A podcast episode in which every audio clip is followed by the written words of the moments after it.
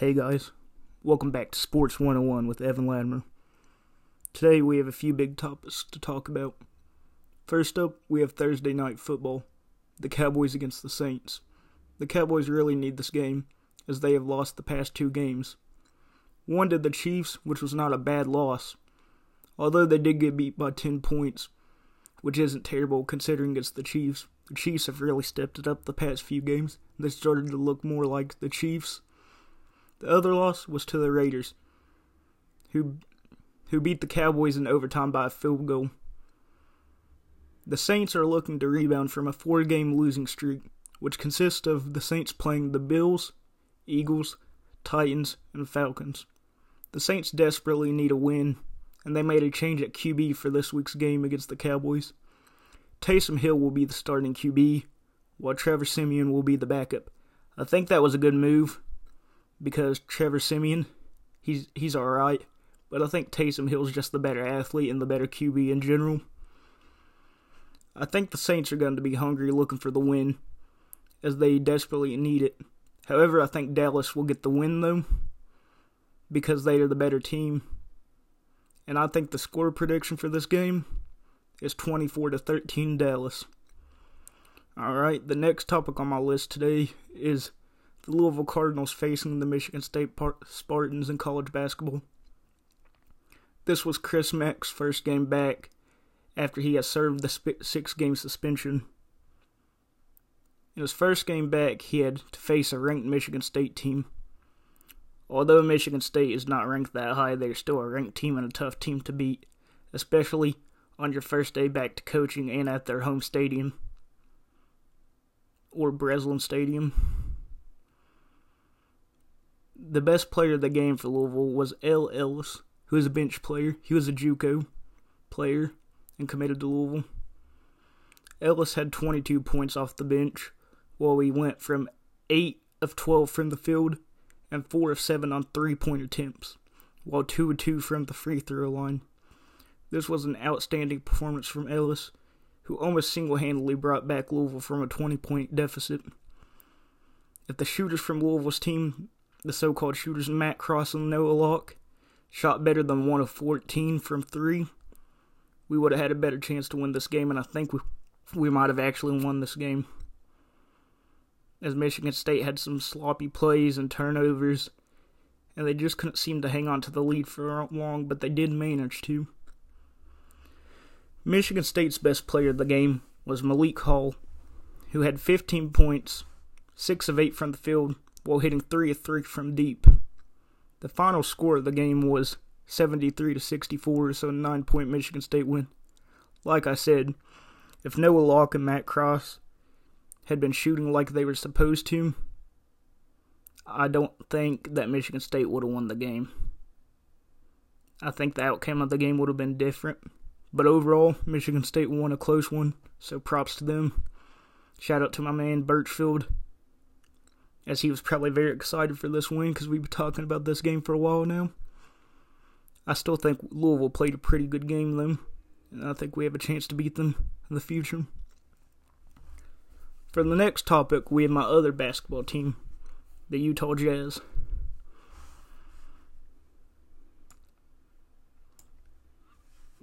They played the Portland Trailblazers. We haven't played since Monday night, but I haven't discussed my thoughts on the game yet. I think the Jazz played a great game as the best player of that game was Donovan Mitchell from both sides. He is my favorite player as he played for Louisville in college and then went to the NBA and has been an outstanding player. He had 30 points on 12 of 20 from the field and had six uh no he had five assists and two rebounds on the night my bad the Jazz also had help from two other key contributors the reigning NBA Sixth Man of the Year, Jordan Clarkson. He shot 7 of 15 from the field, with 6 rebounds and 3 assists. The other big key contributor of the game was the three time Defensive Player of the Year, Rudy Gobert. He tallied 21 points while shooting 9 of 11 from the field, with 16 rebounds and 3 assists and also one block. The Jazz held Damian Lillard to only 11 points as he was not the best player for the Blazers that night.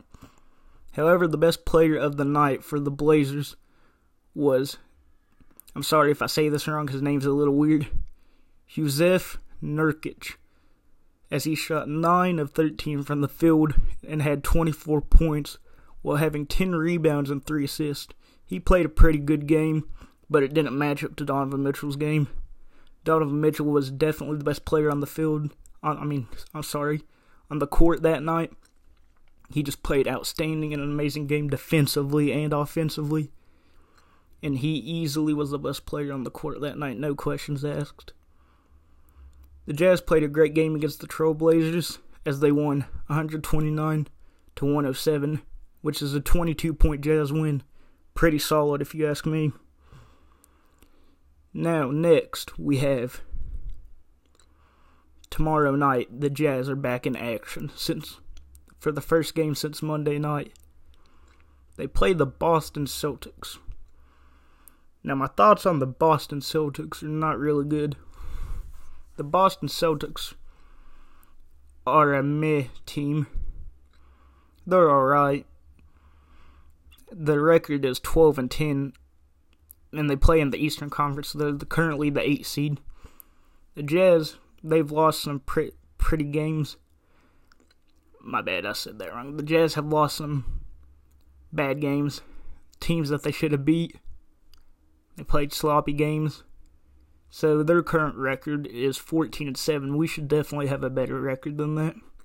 But we don't. So we have to continue to improve and get get better on the season. The Jazz are coming off a two-game win streak as we beat the Pelicans and the Trailblazers. We got revenge from the Pelicans the game before as we played them. They beat us in like the last minute of the game with a shot, and we couldn't come back from that. the Jazz will be hungry for the third straight win, and they play at home at Vivint Arena, which puts even more fuel in the tank for the Jazz. I think the Jazz will be very hungry and have a very good team effort to try to get the win for this game. The Celtics will look to come into Vivint Arena and get the third straight win. However, I think the Jazz are the better team here and I think the Jazz will win this game with the home court advantage. And they just have the overall better team. You look at the Celtics, you got Jayson Tatum and Marcus Smart. And I cannot, for some reason, remember the name of the other good player on their team. Let me check it real quick.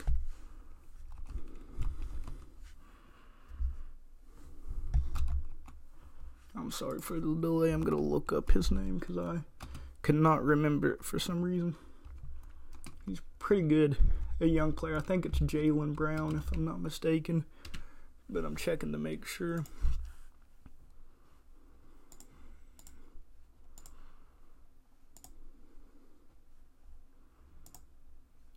It is Jaylen Brown. I was correct.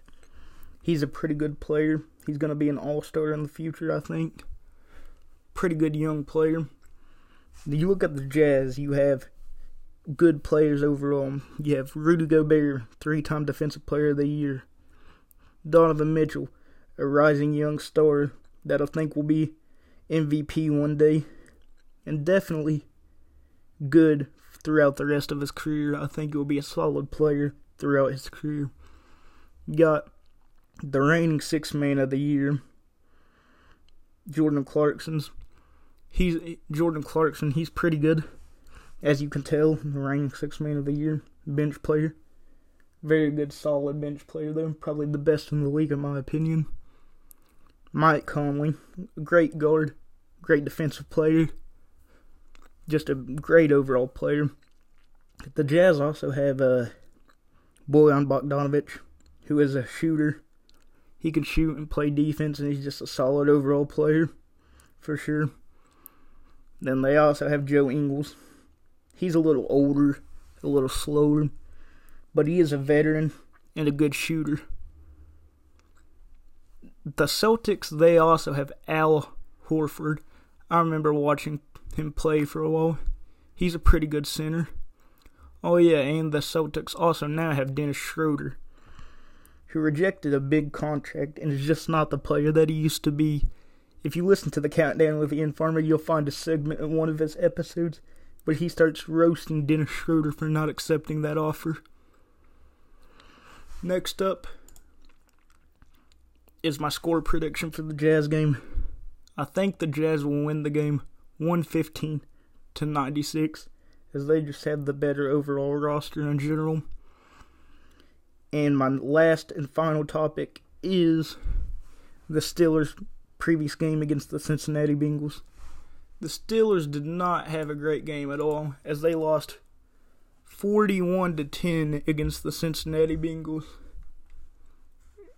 Ben Roethlisberger had two picks and one TD. He did not play a good game at all. Terrible game for him. He threw for exactly 263 yards on 24 of 41 passing attempts. Terrible completion percentage. Barely over 50%. Najee Harris didn't have a good game either. The O line didn't hold well for him as he had 8 carries for 23 yards, which is a 2.9 rushing average. Diontae Johnson had a pretty solid game as he usually does. 9 receptions for 95 yards, or 10.6 receiving yard average. Chase Claypool had a good game. 3 receptions, 82 yards, or 27.3 yard average. That's a pretty solid game from him. Steelers defense played terrible, as you can tell. The Bengals put up 41 points. Such a shame to say that. Such a shame. Now, on the Bengals side, Joe Burrow completed 20 of 24 passes for 190 yards and one touchdown and one interception.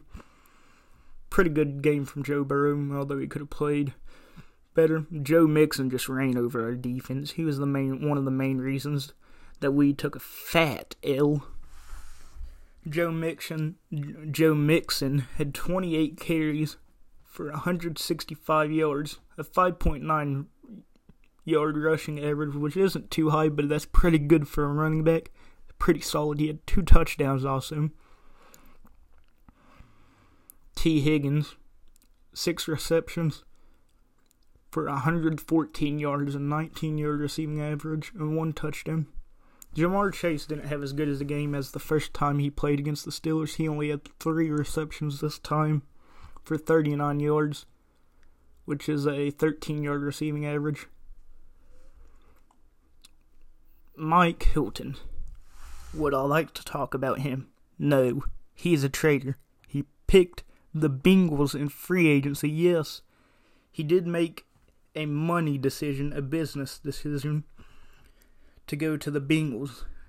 He turned down the Steelers' offer and went to the Bengals. This was a terrible decision, in my opinion, as he went from one of the best and most solid organizations to just a bad organization overall. Yes, they are good this season. They have been doing their thing. But, you know, if you're on an AFC North team, you usually don't go to another AFC North team in free agency. You'll usually get the whole fan base of your team from the AFC North hating you. Just as in my case, I'm a big Steelers fan. Have loved the Steelers all my life ever since I was little. Once I found out he picked the Bengals in free agency, my heart was absolutely crushed. I did not know what to think. He had one pick in the game against the Steelers where he picked off Ben Roethlisberger for a pick six and then he rubbed it in his face. Terrible man. Terrible man. Eli Apple, the former Saint, he also had one interception on the game, which there was both the Ben's picks. Next week, the Steelers play the Ravens. I cannot wait to uh, see what we do in this game. Hopefully, we can get a win. But overall, I think the Ravens are definitely the better team. The Steelers' playoff chances are slowly fading, fading away as we didn't have much overall in general, as we have the hardest schedule in the league and a terrible O line, still rebuilding. Ben Roethlisberger's getting old. Who knows? He may go to an, into retirement, which I think he will. Overall, the Steelers are going to need to rebuild. I hate to say that because we've been a solid team for the past few years, but I think it's time to rebuild for us. With that being said, I hope you all enjoy listening to the episode today. Make sure to check out every new episode when I upload them for amazing content for you guys. And if you haven't already, checked out my good friend Ian Farmer's podcast, The Countdown with Ian Farmer, for some amazing sports insight. I highly recommend it. With that being said, that concludes today's episode. I will see you guys in the next one. Peace.